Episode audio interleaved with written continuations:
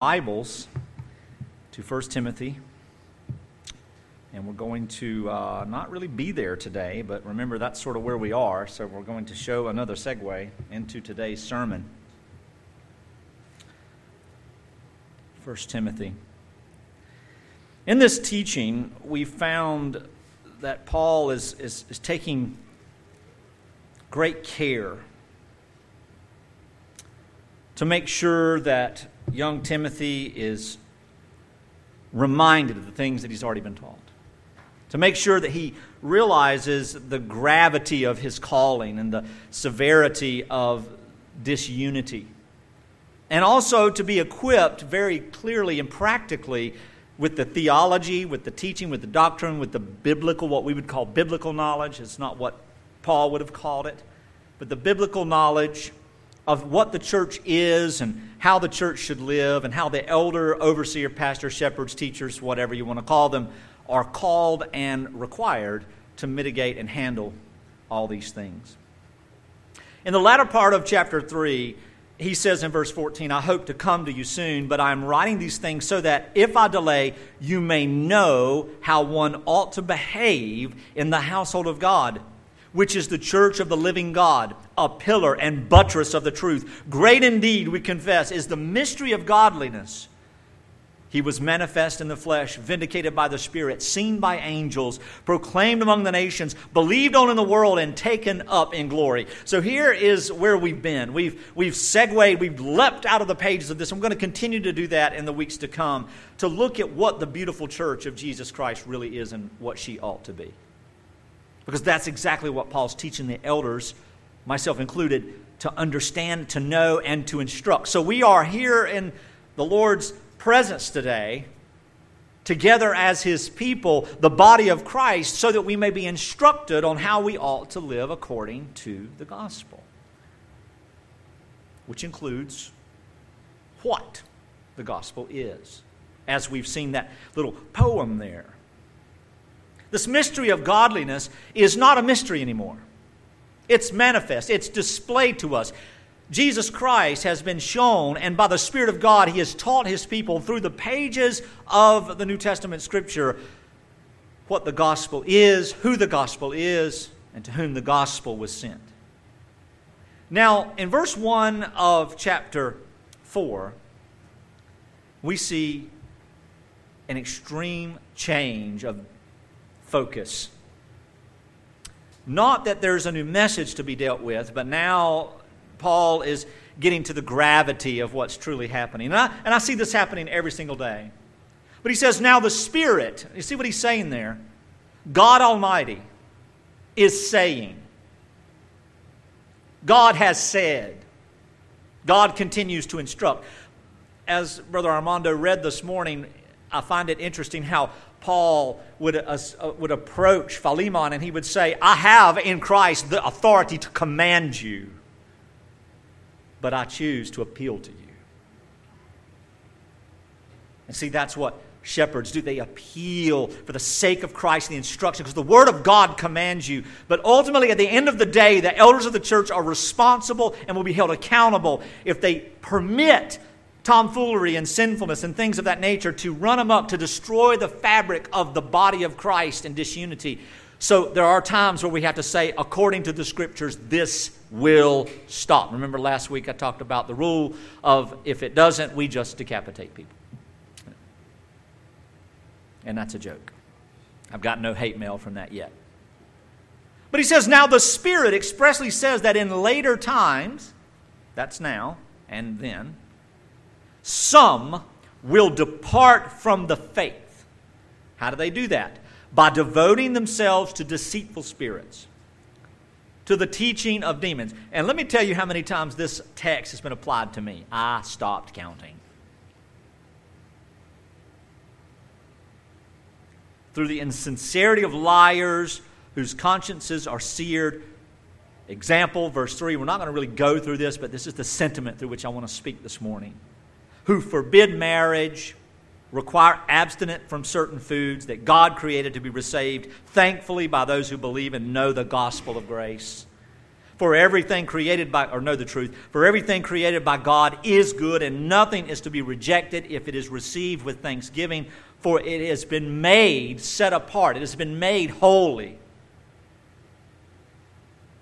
by the word of God in prayer.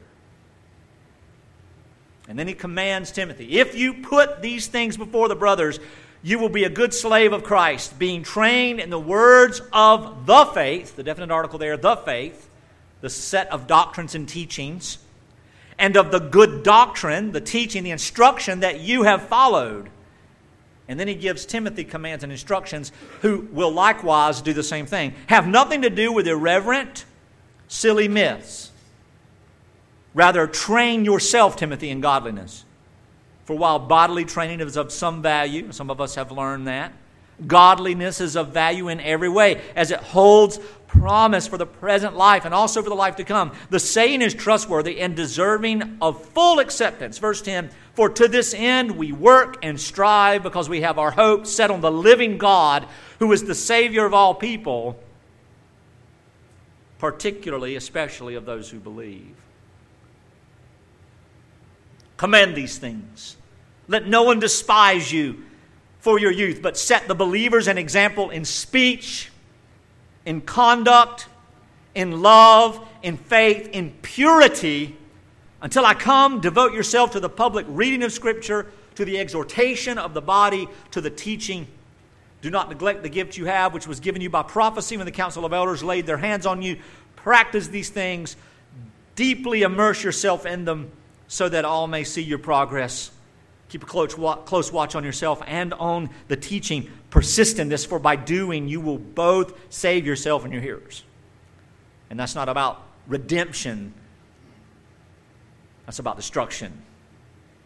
That's about depression. It's about disaster. It's about division. But we're not there. I'm going to be there soon. It might be January, but we're going to be there. And this speaks to me because it's commanded of the elders, so there's a lot there that I have to personally manage and mitigate. And beloved, I am not in the best of places. I'm not. Things are great, better, a lot better than they were, but I'm still in the best of places. The war over our thoughts and minds is constantly raging. And I'd love to say that I walked in the Spirit constantly but I don't. And neither do you. And that is one of the reasons that we must be disciplined to come together on the Lord's day that we may receive the means of grace through which we are instructed and encouraged and delighted to walk in a manner worthy of the gospel. Today, I want to talk about this gospel and I want to answer the question about what Christ accomplished on the cross. Why? The mystery of godliness the reality of Jesus Christ coming into the world. See, a lot of people think that Christmas message, joy to the world, the Lord has come. Let earth receive their King. Oh, Jesus has come. Yay, it's good news. It's not good news. That's not the good report. That's the good report coming into the world, but the good report is about the death of Jesus, not that Jesus was born. Is it in part of it? Yes, but ultimately the efficacy, that means the thing that works, the reason the gospel actually satisfies the wrath of God, propitiates for his people, pays for 100% full and done at the cross the sins of the elect, is because he came into the world. He came into the world to die. He didn't come into the world to rule the world, to transform the world, to modify the behavior of the world, to create nations and politicians for his sake in the world, except for their destruction. He came to the world to die. He was vindicated by the Spirit. He did not stay dead. He rose from the dead because he was not sinful. In his humanity, he was truly and perfectly human, and he was completely righteous in his humanity, just as he is the righteousness of God in his divinity. The eternal God coming into the world that he created through the womb of a woman that he created, who, by the way, is not a virgin after he was born, and she married her husband. I've had that argument this week. Mary had other children, but only one divinely given. by the Spirit, and that is the person of Jesus Christ, the body of the Lord God Almighty.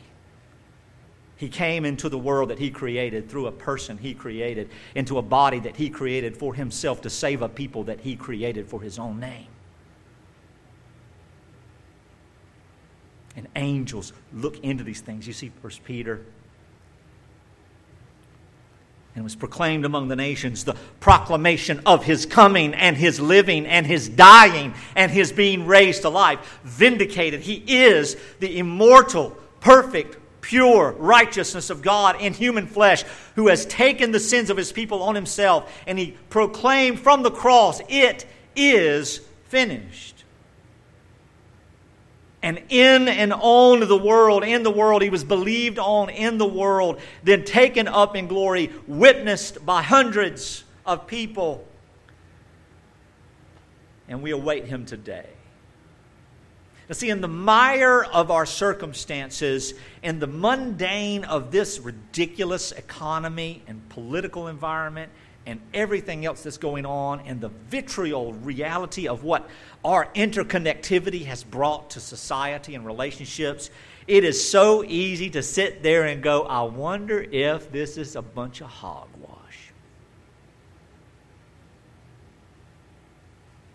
Because we look at that which is seen rather than that which is unseen.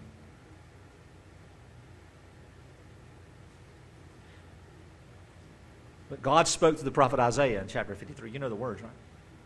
Specifically, starting in verse 5, he promised, but he was pierced for our transgressions.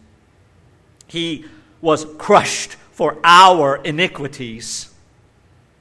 He, by his wounds, we are healed, and upon him was the judgment, was the wrath, was the punishment that brought us peace. And like sheep, we have all gone astray.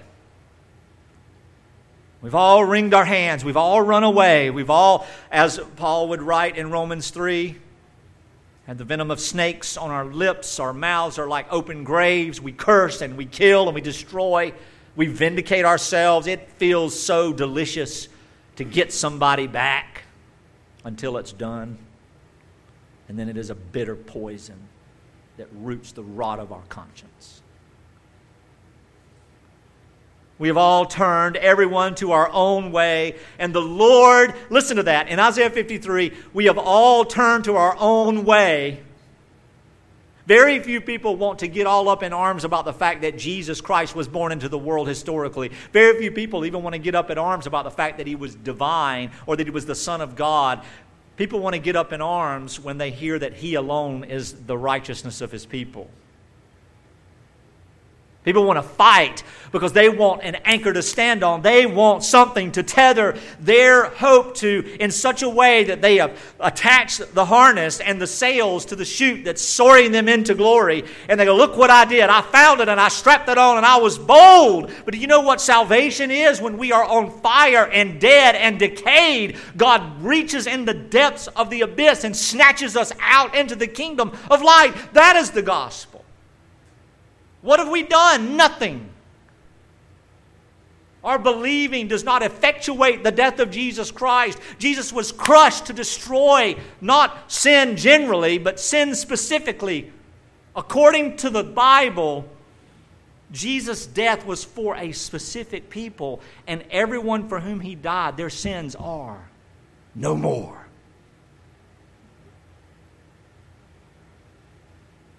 And the Lord has laid on him the iniquity of us all. Isaiah 6, 53 6. Let's go so much scripture. We might not get out of here till 1 o'clock. It's all I know to do. My mind isn't my mind isn't able to extrapolate very well at this moment. So the Bible must do that which it was intended to do. First Corinthians, uh, excuse me, 2 Corinthians chapter 5. You can turn there, starting in verse 11. We hear Paul teaching this extremely frustrating, sinful little group of folks. Not a little group, but they were just messing everything up. And Paul writes to them, and they write back and said, All's well. And then Chloe goes, Y'all lying. So Chloe writes to Paul And Chloe's tattletales and said, These people, a bunch of knuckleheads, they are lying to you, Paul. So Paul writes 1 Corinthians that we know and basically says, I'm coming down here with a stick and I'm going to beat the dog mess out of all y'all like a bunch of bad puppies. But I don't want to do that. I'm just going to call you babies. I'm going to teach you how to grow up. Do this, do this, do this, do this. And then the second letter, he writes to them an extremely gospel centered encouragement. Not just in the fact that God had established through his command peace and unity and purity, all those things we heard in 1 Timothy chapter 4 just a minute ago. But he established a, a reality that there's always going to be reconciliation for those who are in Christ. In this world. Because the Word of God compels us. So, Paul in 2 Corinthians 5 writes these words, verse 11 Therefore, knowing the fear of the Lord, we persuade others. But what we are is known to God, and I hope it is also known to your conscience.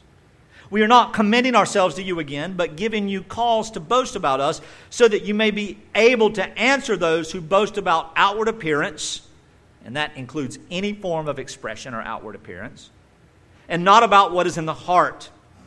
Verse 13 For if we are beside ourselves, it is for God. If we are in our right mind, it is for you. For the love of Christ controls us. See, the movies have destroyed that text. That's not about exorcism, you know? It's about the work of God the Spirit in the hearts of His people. What is the love of Christ? The gospel, His giving of Himself to save us, perfectly and finished. Why? Verse 14, for the love of Christ controls us because we have concluded this. This is the emphasis that one has died for all, therefore all have died. And he died for all, that those who live might no longer live for themselves, but for him who for their sake died and was raised. Now, we've been learning about that over the last umpteen weeks. Verse 16 From now on, therefore, we regard no one according to the flesh. Even though we once regarded Christ according to the flesh, we regard him thus no longer. Verse 17, 18, 19. Extreme emphasis. Therefore, if anyone is in Christ, he is a new creation. The old is dead, has passed away. Behold, look here, the new is alive, has come. All this is from God, who through Christ, past tense, reconciled us to himself and gave us now the ministry of reconciliation. That is, in Christ, God was reconciling the world to himself, not counting, how does he do that? Not counting their trespass against them and entrusting to us the message of reconciliation. Therefore, we are ambassadors for Christ. God making his appeal through us. We implore you on behalf of Christ Beloved, be reconciled to God. For our sake, he made him to be sin who knew no sin, so that in him we would be, and I'm just going to put that in the proper form, the righteousness of God. It's not a hope. We just don't read things a little bit complex anymore in syntax. We might become the righteousness, we are the righteousness of God. Keep your mind there and think about Ephesians 5 25, 26, and 27. Husbands, love your wife as Christ loved the church and gave himself up for her. Emphasis 26. Why did he do? What did he do? That he might sanctify her, having cleansed her by the washing of water with the word, so that he might present the church to himself in splendor. That means without spot, without wrinkle, or any such thing, that she might be holy and without blemish. And we know Hebrews 7 9, I'm going to get there. 10 and other places like that teach that as well. So, what are these two passages? What does 2 Corinthians chapter 5, uh, these 10 verses, and then those three verses of Ephesians 5 show us? And, if, of course, the four verses of Isaiah 53. It shows us that the work of Christ in his death did something, it accomplished something. And whether you saw it or not, whether you heard it or not, what it did is it actually judicially, spiritually, realistically, literally paid for the guilt of the sins of his people once and for all. It's not a hypothetical. The death of Christ did not create a bank account or a bag of forgiveness that's available. The love of God is not available to all. That's nonsense. The Bible doesn't teach that. It might be an inference, but if it is an inference, it's an inference that's come through culture. It's not an inference that's come through Scripture. It's a bunch of pretext. What's that mean? People picking verses and sentences and word combinations that make it sound right rather than reading the whole letter of 1 Corinthians and building their argument on the context of what Paul is trying to teach or what James is trying to teach or what John or Luke or Matthew or any of the other apostles might have to teach. We don't pick a sentence out and create an entire teaching out of it. That sentence has a context. I was in a public place this past Friday and some of the help sitting in there were talking trash. And I could hear all of it. And I'm sitting there going, I know they're not talking about the people that just walked out. And they were. And then the phone rang and they talked about that person. And I'm sitting there going, people are listening out here. So I went on Facebook. I put, someone is always listening. And I love it. Because as a thinker, you know what happened is I went and took and put out there, and the context in which you read that depends on how you responded to it. NSA, Big Brother, not in this house, I'm off the grid, you know. So they got that mindset. Some took it as the Heavenly Father is always attentive to our needs, which is true. Someone is always listening. I took it as I can hear y'all talking trash about people. Stop! This is terrible. Some even reached out and said, I'm glad you listened. Can we talk? so there's always a context.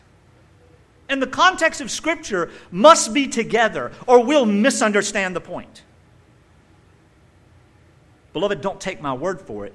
Sit down and read two or three letters and get to the point.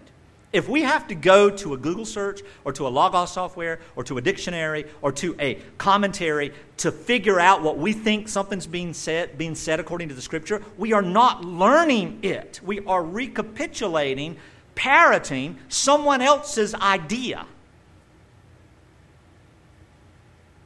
And unless we're in academics and have to do that for the sake of what we're studying, it's a very poor and dangerous practice of the church. Very dangerous. For if a man is not alive today to teach you his points, he's not worthy of listening to, except in a vacuum. You see what I'm saying? Well, who agrees with me? Well, let's just look over the last 5,000 years and see. That's great. Enjoy it. Well, look at these idiots over here that disagree with me. See, that's how we do it. That's the context in which we put it. Well, here are the heretics. Here are the Orthodox folks. And then those guys are saying, we're the Orthodox folks. They're the heretics. Doctrines of demons.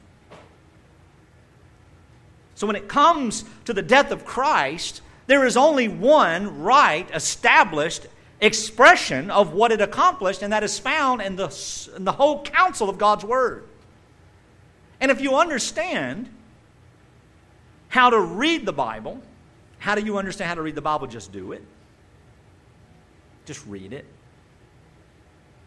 Don't do like me. My family liked to read books through the years, and I'm like, I'm like, what's going on? What are they talking about? So I'll go read the last chapter of the book. Yeah, I know how it ends. That's my context. I don't want the journey, I just want the Cliff's Notes. That's the world we live in. We want the Cliff's Notes. Give me the theological answer. Give me the quick card in the back of the book. I think most of us, if we were, and I know this because for years, a lot of guys carried around study, study what are those things called? Study Bibles. Wait, you had to actually pay a bag fee when you took them on an airplane. Sorry, sir, that's going to cost you 20 bucks. I mean, literally, gave them away at conferences, these big old fat study Bibles that weighed about 14 pounds. And there was a ton of them in the airport because they weighed too much. You got to take this book out, your luggage is too heavy. But we would much rather just have the footnotes that are scripture and all of the answers. Who wants the math textbook when the teacher's addendum in the back gives us the A? That's not the way to work. And, beloved, there's power in hearing the Word of God read to you. The scripture in the New Testament, I'm going to go through a lot of scriptures. As a matter of fact, I have 27 verses. It's rapid, though. You know, I talk fast. I don't want to see any. We're not auctioning anything up here, so just get ready. But there are three or four specific things in our English translation that we see the apostles use in relation to the work of Christ. They, they, they use the word blood a lot, you know. If you find some of the cults around here, they're like, well, we removed the word blood. I mean, you know, okay. The word blood, the word body, the word death, the word person, and the word cross, the reality of all these things, they're all mean the exact same thing. They are metaphors for the sacrificial death of Jesus. Okay? And I don't want to get into Leviticus. I don't want to go to Deuteronomy. I don't want to get into all these things. I've, I've, I've done some time in, in, Genesis 1 through 3. Uh, and, and, you know, we know, we understand the wages of sin. We understand that God, in His perfect righteousness and justice, must punish wickedness and evil and rebellion. And we're not going to get into you know, the philosophers and, and what, well, is he maniacal? Is he mean? You know, what's going on? No, we're going to take it at face value and understand just very simply that we've been taught by God that we deserve the righteous wrath and anger and justice of God Almighty, but in his sovereign electing grace, he created the world in order to create a people for himself, to establish his righteousness in himself by giving him giving his son in place of his people a substitution. You would be shocked at the number of historical figures, even in the present day, who stomp their feet against Jesus being a punishment, a substitute punishment. They stomp their feet at it. Why? Because then he is no longer their righteousness. They have done something to, to obtain something that Jesus offered. Beloved, that's hogwash. It's a false gospel. We don't teach people a false gospel. We teach people the true gospel. Scripture says in Romans 3 25, God put forth Christ. He put him forth as propitiation. Propitiation. That means to satisfy his own wrath through faith in his blood to demonstrate his justice. How did he do that? By passing over former sins, forbearing former sins, the present day, he's the just and the justifier of all who rest and trust in Christ. So, in those areas, the word body, blood, death, person, cross, etc., they all mean the sacrificial death of Christ. Listen to the contextual evidence. And don't take my word for it. Go back in and listen. And. Go back in and listen to all of it. Go back in and read and listen. That's a new word. I'm going to get a t shirt. Listen. So we read and listen. Don't let me forget that. That's a good idea. It's not, but anyway. John 12, 24, you don't have to go here. It's going to be a shotgun blast. Christ is telling about seeds having to fall into the ground in order to produce life. That's a picture of himself. He must die in order for us to live. His death produced life. It didn't make life possible, it didn't make life available, it didn't make life hopeful. Hope and wish are two different things. A hope is what you are certain of. A wish is I hope it works out. See how we use the words interchangeably? We've ruined language. 1 Corinthians 15 3, Christ died for our sins according to the Scripture. 2 Corinthians 5, we were just there. He died for those no longer live for themselves, but those who died for them and were raised again. We are dead. And I'm going to go back to that text in a minute in 2 Corinthians 5. Romans 5 6, while we were powerless, while we were still sinners, Christ died for in the place of the ungodly.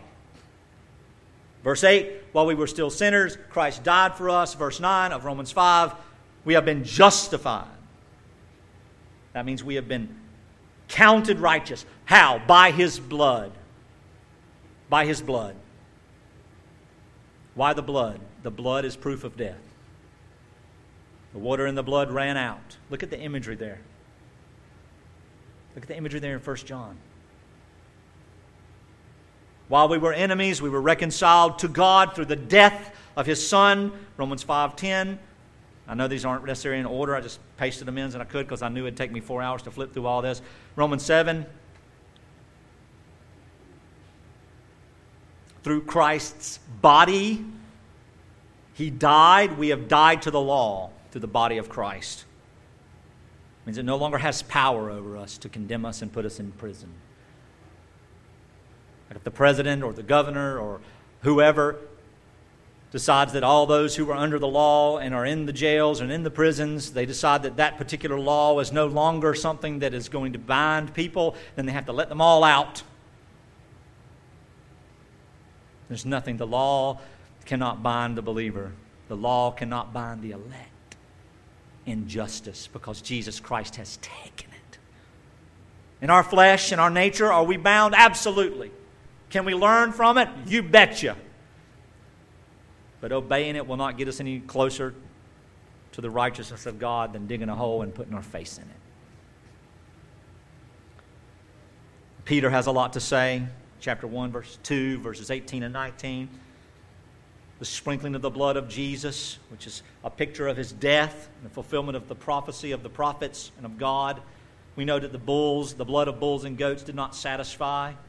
The scripture, Peter talks about being his precious blood, that we redeemed from our empty, vain lives through the precious blood of Jesus Christ. Jesus, according to uh, Peter in uh, 1 Peter 2.24, he bore our sins in his body on the tree in order that we might die to sin and live to righteousness. The book of Ephesians, Ephesians 1 7. We have redemption through his blood, the forgiveness of our sins. Ephesians 2. We once who were far away have been brought near. How? Hey, y'all, come on. No. Don't y'all want to get out of here? No. We've been brought near by the blood of Christ, the death of Jesus. When I taught Ephesians and Hebrews to my high school class over, what, about three or four year period, it seems, I'd always use the podium and talked about how if Christ is here, if righteousness is at the top of it, and underneath the podium is the whole, is the totality of all the nations of the world throughout all of history. And you see that the Jews hovered around the top of the underside, but they still weren't on top. And everybody else was far away. And the blood of Jesus goes over the ledge of debauchery, over the ledge of death, over the ledge of being dead in our sins and our minds, and covers the elect of God and are snatched up over the crevice, snatched up over the cliff, pulled out of the abyss, and put into the light of Christ. The death of Christ accomplished that, it purchased them.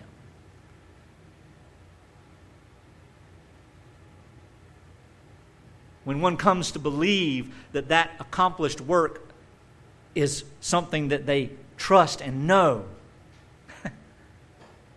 Jesus doesn't dip into his bag of blood and sprinkle them. Their sins have been forgiven in the death of Christ.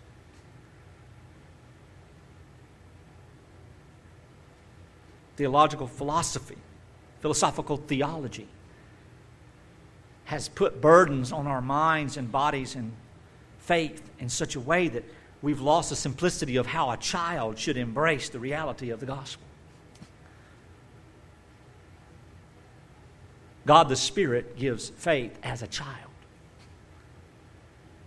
I trust. I know.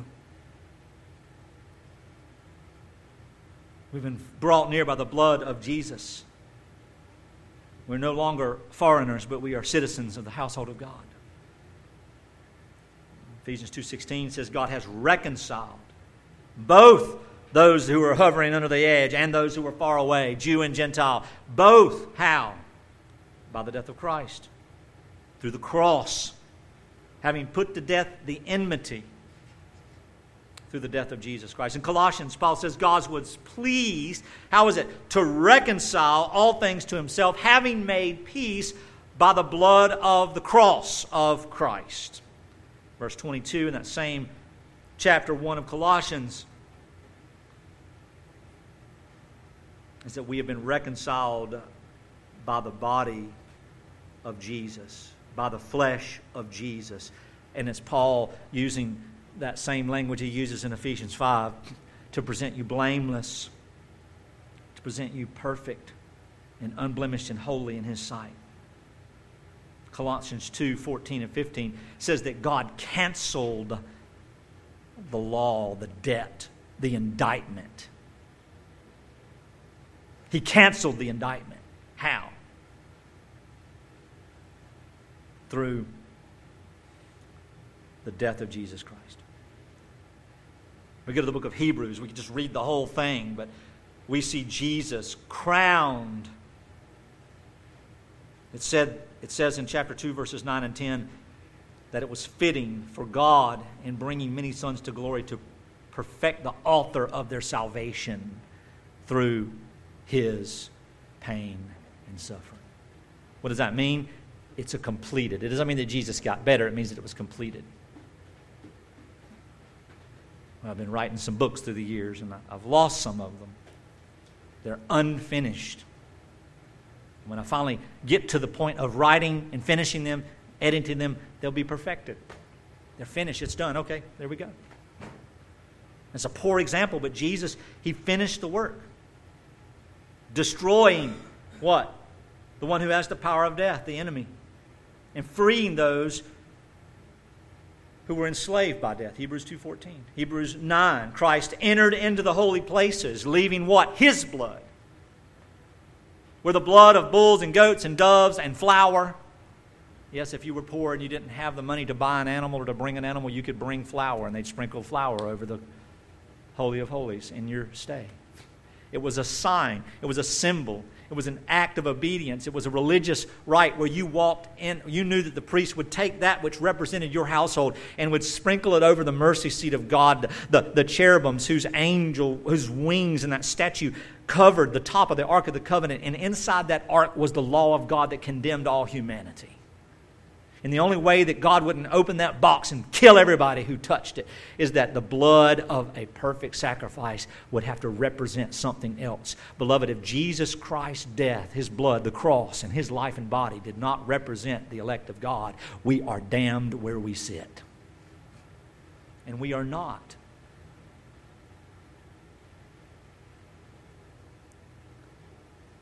The blood of Christ will cleanse our consciences from the things and the acts and the thoughts that lead to death, including unbelief. The scripture says that he is the mediator, Hebrews 9:15 of the new covenant, that by the means of his death he became the ransom to free his people. From what? From their sins under the first covenant. Unto what? The promise of eternal life. Scripture teaches Hebrews 10:10 says that we've been made holy through the offering of the body of Christ once and for all. 1 John 1 7. By the blood of Jesus, his Son, it cleanses us from all unrighteousness. In the last book of the Bible, John's revelation, no S. It was one revelation, not two. Apocalypse means revealed. The things that Jesus showed him he wrote down to encourage the saints. In the very first chapter, in verse 5, the scripture says that Christ loved us and freed us from our sins by his blood. Holy, worthy, worthy, worthy is the Lamb to take the scroll. Worthy is the Lamb to take the scroll, which is the oracle of God, the proclamation of God, that he would send the seed of the woman and through the seed of the woman, he would crush the head of the serpent. He would undo the curse of death for his people. Worthy are you, O Lamb of God, to take the scroll, to open it, to read it, and to be the propitiation, to be the wrath bearer for your people. Worthy are you, O Lamb that was slain before the foundations of the world. Did Jesus die before he was incarnated? No. But God is eternal. He does not exist in the proximity of time and he's not bound to that which he created. It'd be like your car telling you where to go and when to get up. Sorry, you can't breathe right now because we've got to go to the store. I'm going to shut off your lungs until we get there. Worthy is the Lamb And by the blood of the Lamb of God, every nation, every tongue, every tribe, every people, the world will be saved through the Lamb of God. But it does not mean every single person. It means all those for whom he died from all nations, tongues, and tribes. And the context proves that. And if you want to go to 1 Peter, you want to go to all these other places and Timothy and all, and we want to spend some time, I've probably got six hours of podcast on those very things grammatically. Don't want to go through it again. I'm trying to erase that stuff. But just read it. Let the Word of God teach you. The question now is we have established very clearly, not only in context, but also in many, many little pretexts and proof texts, that Jesus died and accomplished redemption. He accomplished forgiveness. His death satisfied the wrath of God. Now, the next question is very obvious. We've already answered it, but for whom? In Matthew 1, Jesus is talking to the people, and he says, What? I mean, if you haven't read Matthew or Luke in a while, to do it. It's hard for me to read it. I, I embrace it and I love it, but it's, it, it burdens me so much that I get emotional over the hearing of it because the brass, bold condemnation of the Pharisees is just awful. So I have such tenderness toward people who are wrong and act sinful. Because they're acting just like the condemned. And we aren't the condemned, Paul would say. So therefore, uh, live in a manner worthy of the gospel. You've been called to life. Live in a manner worthy. We don't get up every day and fear that our Father's going to kick us in a mud hole because we're not going to live right. We know we're not going to live right, so we strive to live according to the gospel of grace and, and be forgiven. That's not a burden, it's a, it's a blessing, it's a praiseworthy existence. In Matthew chapter 1, verse 21, Jesus says, She will bear a son and you shall call his name Jesus, for he will save, which is Yeshua. Yahweh saves, is what the name means. God saves. For he will save his people from their sins.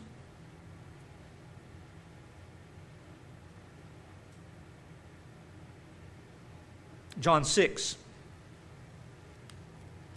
And this is where you get the evangel. You go to the Gospels. You get the polishing and the exposition of that teaching of this gospel truth in the lives of God's people through the letters, the correction, the training, the rebuke, the encouragement, the exhortation, the admonishment, which is basically listen up with a little bit of a warning. And in John chapter 6, what does Jesus do? He says, I came to save those who the Father gives me. All that the Father gives me will come to me, and all that come to me I will never cast away, but I will raise them up. He was vindicated by the Spirit through the resurrection of the dead. He finished the work of redemption. It's a done deal. Salvation is accomplished, and it is applied only to the people for whom He died, the elect of God. And it is applied by grace. Grace alone, the death of Christ. The reason you do not come to me is because you do not belong to me, Jesus says. The reason that you cannot come to me is because you are not of my fold. There are others who are of my fold. There are sheep that have yet to come to know me, but I will find them. I will find them, and I will send you, Matthew, Mark, Luke, John, Peter, James. I will send you to the far reaches of the world, and y'all are going to stay over here in Palestine, but I'm going to get another one, the one that hates you unto death. His name's Saul of Tarsus, and I'm going to bring him into the fold, and I'm going to let him go over there to Asia, and I'm going to let him go to Spain, and I'm going to let him go to Rome, and I'm going to let him go to America. You know, he didn't come to America, but the message did. That was dangerous. I'm sorry. You read the book. The message came, but Paul didn't, Jesus didn't either. For those of you who don't get that joke, it's not funny. but Jesus is like, You'll do greater works than me, than this by proclaiming the works that I've accomplished, you see. And more and more and more we'll see. In John 10, Jesus says, The shepherd, the good shepherd, I am the good shepherd. The metaphor is not just for us to figure out, he explains it. He says, I am the good shepherd. The good shepherd lays his life down for his sheep, not for the goats, not for the wolves. The wolves come in to seek and destroy. The wolves come in to try to burden you, to tell you that you're not a sheep, to tell you that you don't have the right knowledge, to tell you that you're not good enough, to tell you that you're not living rightly. The wolves come in and try to bind you up because when the wolf binds you up, he owns you. And Paul's going to get there in 1 Timothy. He gets upset about the wolves when he's writing 1 Timothy, and he gets to 2 Timothy, it's even more. Jesus got upset about wolves. He said it had been better for them never to be conceived in their mother's womb and can be born into the world. He said it would be better for those who cause a sheep to stumble in their faith to have a millstone tied around their neck and to be thrown in the deepest cavern of the sea than to face the wrath of God. Beloved, this is not a joke. The gospel is not a joke. The gospel is not some, you know, Americanized rendition of spirituality that makes us feel good about ourselves. The gospel is about the face of God being revealed to a people that He made to reveal Himself through by sending His Son to save them. Jesus says in John 15 that He has made His people His friends that he's laying down his life for his friends. In Acts chapter 20, it teaches that the gospel, the death of Christ was for the church. And Ephesians 5 teaches us that it is for his bride. I want you to think about the emphasis of marriage. Marriage is a union between a man and a woman forever. It's not about all the perks and privileges of the world today and the tax exemptions and all the other stuff to be able to say, look at our kids. Those are just extra benefits of living in the world and society in which we live. But marriage, in and of itself, is a picture of the gospel. It is not easy. It is not going to be always a bed of roses. It lets you lay on the thorns. But, but you know, it's going to be a depiction of Christ in the church. And if anybody in a marriage steps out of that marriage and does something that they shouldn't do, or abuses someone, it's as if, if it displays Christ, it's as if Christ were to abuse his people. And what wolves and legalists and false professors and perfectionists do is that they come along and they say, the work of Christ is sufficient. Hallelujah. Oh, wait a minute, but not for you. So, the only way they can get around that logically is to know some divine truth that's been given them by the Spirit of God directly that someone in their face is an absolute reprobate. Because otherwise, it's just a circular idiocy of saying something that they can't know, but they say they know, that they can't know, but they say they know. But they, oh, so God had to speak to you personally. That doesn't happen outside of the reading of the Word. And don't take my word for it. Jesus is not about multiple brides. Jesus is not about, well, the Old Testament they had multiple wives. That doesn't mean that it was right. When did historical narrative become prescriptive? Actually, Wisdom says, don't do that. Wisdom says, look at history and do the opposite.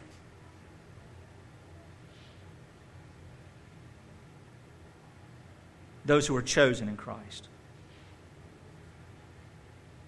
Now go back up.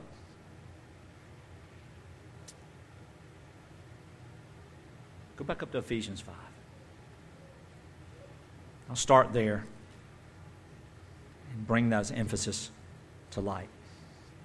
Husbands, andros, head. Something's the head. In our culture, it means it's the boss. Was Jesus the boss in his earthly ministry? It's a trick question. Was he the boss? The answer is no.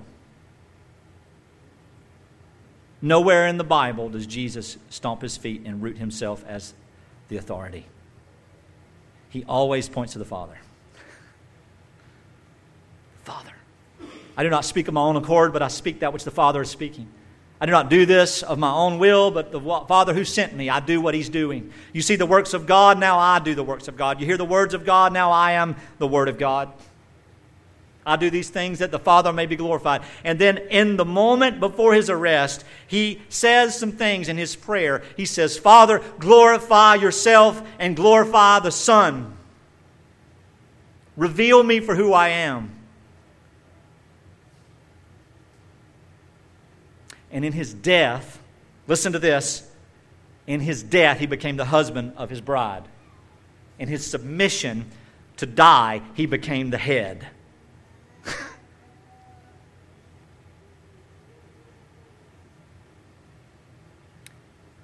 That he might set her apart. Who? His wife, his bride, not everybody, not every person in the world. There's nowhere, nowhere, not one place in the Bible that teaches the hypothetical idea that the gospel is available to all. Are we to preach it to all? Yes. But that's why evangelism, since the 18th century, has just been debauchery. I know that's hyperbole, but it's been ridiculous. Because there's some sense in which we as people have gotten creative to try to get people to respond and react and do something according to the gospel. So instead of God saving a people who gather together and grow in grace according to the prescription of Scripture, we've done a real good job of taking Christ and the cross and his finished work out of it. And in an attempt to justify our own insecurities about sovereignty, we've established this tether to the Finneyism and the Grahamisms and all the other isms and bisms and tisms around the world and all these historical monikers, especially in the United States, where every cult that exists in the world comes from, because that's what the Constitution allows freedom of religion. Thank God. We lose sight of the fact that we are inundated or infiltrated or poisoned to such a degree as 21st century people in our evangel and our evangelism. Our gospel, even in the best of circles, is always always has the dust. You ever swept a concrete slab? I mean, my garage has been there for nine and a half years, and I still sweep concrete dust up. And I'm like, well, I'm not going to breathe this. You go inside and you got white powder all around your nose. And that's with a mask on. That's the gospel problems in the Church of America today, especially in reform circles or Sovereign Grace circles. We've become one of the biggest cult like people, holistically, of anybody. Because we hate everybody, we're grumpy, we fuss and complain. God bless America, Jesus is my joy. Ah! I mean, you know. Well, I'm going to find another Jesus. How about this one? But the elect of God will not stay with another Jesus, they will come to the true Christ. Beloved, we have a responsibility not to be inundated. We need to recognize there's dust in our nose, and we don't even know it. So listen, pay attention, be discerning, be critical of your own thinking. For once, realize that humility recognizes the lack of it. To say I'm humble proves you're not.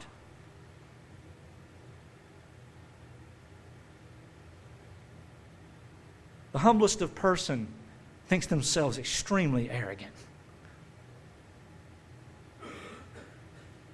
Christ gave himself up for his bride that he might set her apart. Not in a harem, not as a property. Our world is messed up. I mean, I could segue into a whole bunch of stuff here, but he cleansed her by dying, by the body that he was crushed and the water that flushed out through the asphyxiation process of crucifixion and the blood that spilled out washed us. And God the Father, who put him on the cross, took pleasure in that. Not my words, the scripture. He took pleasure in the spilling of the fluids of life from the side of his son who had died. Why? because of his own purpose, he chose to display himself through the love for his people, for whom Christ died. Why would he do such a thing? That he might present the church to himself in splendor. How many of us would not even get up off the couch to help our neighbor, much less lay down our lives to help our enemies? And that's not an indictment because we're not Christ. We're not the Christ. Even if we did, it wouldn't do anything.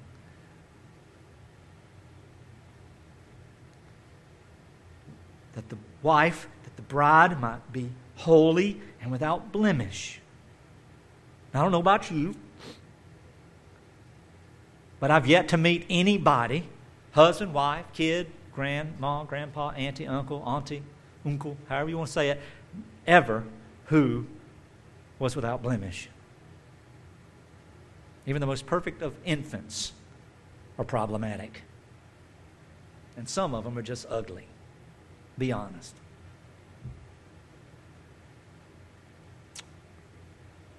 But yet here we stand without blemish because of the death of our Savior. It's done. It wasn't what you and I did to accomplish that, to apply that to our lives. God has done that. How? Back to 1 Corinthians. I mean 2 Corinthians 5. Quickly, I know I'm almost done. That's the what, that's the who, now the how. See, I don't do outlines, they just sort of come to me when I'm finished. That's what an editor's for. 2 Corinthians 5, verse 14, latter part of it says, We have concluded this, that one, Jesus the Christ has died for all. Now, who's he talking to? The church. All of us, Christ has died for all of us. Therefore, all have died. Y'all, I'm so glad I'm not as smart as I used to think I was. Because this text has, I have opined in my personal hammock over this many, many times through the years. And what is it that Paul's trying to say? This is deep. It's not deep, it's pretty simple. Jesus Christ, as a substitute, represented the elect of God we as sinners deserve the wrath of God justly in holiness, in righteousness, in justice. And so when Jesus died, we died with him. We paid, the debt of our sin has been paid by Jesus. It's as if we died. Ah, justice satisfied. But wait a minute, the substitute wasn't guilty of the offense. He's alive again. Well, if we died with him, we raise with him. So when Jesus took on our sin, we got his righteousness. It's just that simple. It's just that simple. The old has passed away. That's the gentle way of saying someone has died.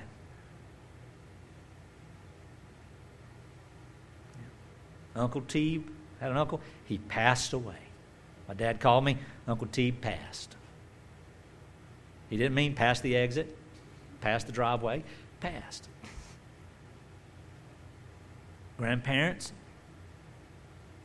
other family members, they've passed. Passed out of life into death. Except in the gospel, we pass out of death into life. So the old has passed away. We have died in Christ. Christ's death is effectual for us and is mutually representative of us as a people, individually and collectively. And look, behold. It's like magicians. We love that word. Behold! There's nothing in my hands, and now, poof, here's a banana. World hunger solved.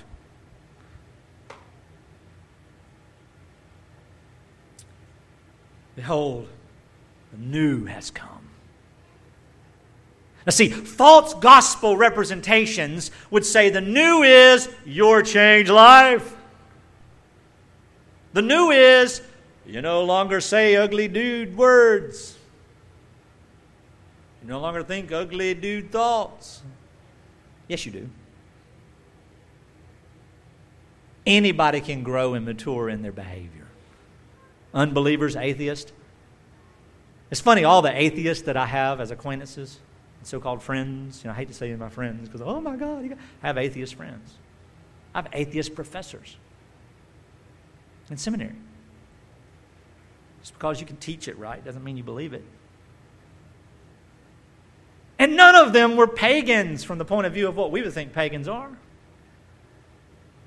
They didn't have horns come out of their heads. They didn't sacrifice cats on Fridays. They didn't walk around blaspheming. Until they said, I don't, I don't believe the Bible's true, but it's a fantastic piece of literature. You wouldn't have known. Some of you know people like that. That you may have thought were your brother or sister in the faith for years, and then finally they go, I ain't never really believed this. Really? So it's not about what we present. Is what we present important? Absolutely, because it identifies our Savior with what we do. It's like my father always telling us, boy, your word and your name. Don't mess my name up. He was harder on me than the other ones, but don't mess my name up.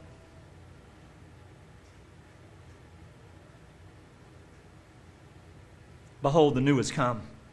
We are alive. We've been reconciled to God through the death of Jesus Christ. Beloved, this is a finished work. The New Testament establishes and affirms effectual accomplishment of the body and the blood and the cross and the death of Christ for the elect. It is a done deal. We call this theologically limited atonement. Atonement meaning to be made at one. Atonement in the Old Testament to satisfy wrath and to pay for sins. Particular redemption. The salvation of a particular people. Beloved, it is a subtle darkness that creeps into our midst. And if we are the buttress of the truth, if we believe that God has vindicated his glory through the death and the resurrection of his Son to save a people for himself, then we must hold fast to that, not with bigotry, but certainly with prejudice. Not against others or other ideas, but in the sense that we are going to hold fast to the truth with humility and with hope and with love and with gentleness and with respect, knowing that if it were not for the power of the grace of God for us, we would have never seen it to begin with. And because we now see it, we know that 2,000 years ago, when Christ said it was finished, he meant for us. So we are done we stand redeemed. And this is the work of Christ on the cross. And this is the baby steps of the, of, of, the reality of it. Beloved, there's so much more that we could talk about justice and justification and adoption, all these things. But ultimately, our sins are forgiven through the death of Jesus. Let us rejoice in that. Let us be at peace in that. And make sure that that truth empowers us to live accordingly with the people around us. Let's pray. We thank you, Father, for the truth of the gospel, Lord, for using my mouth and the lack of my mind to portray the words of your word. Your, your word is faithful. You are faithful. Your word does not return to you without cause and work. It is always active and living and breathing. And so, Father, for that, I am so thankful that I am not anything but an instrument to speak that which you are doing. And the power is all yours. So, Lord, let us be a people that manifest your power to teach us who we are and what you've done for the sake of Christ. We pray.